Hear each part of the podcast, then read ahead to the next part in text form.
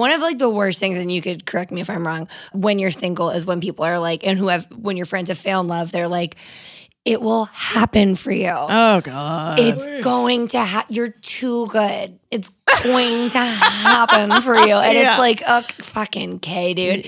I want to know what, yeah, what has changed from being the girl who was the only single one around all of her friends thinking she'd never find love and now being in a place where she's found the love. oh God, what a great and, question. and looking at your other single friends who you have been there so you know. Yeah. Uh, I mean, it's it's it's just like different.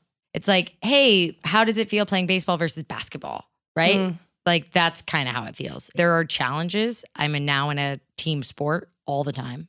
You know, there's somebody I have to think about all the time.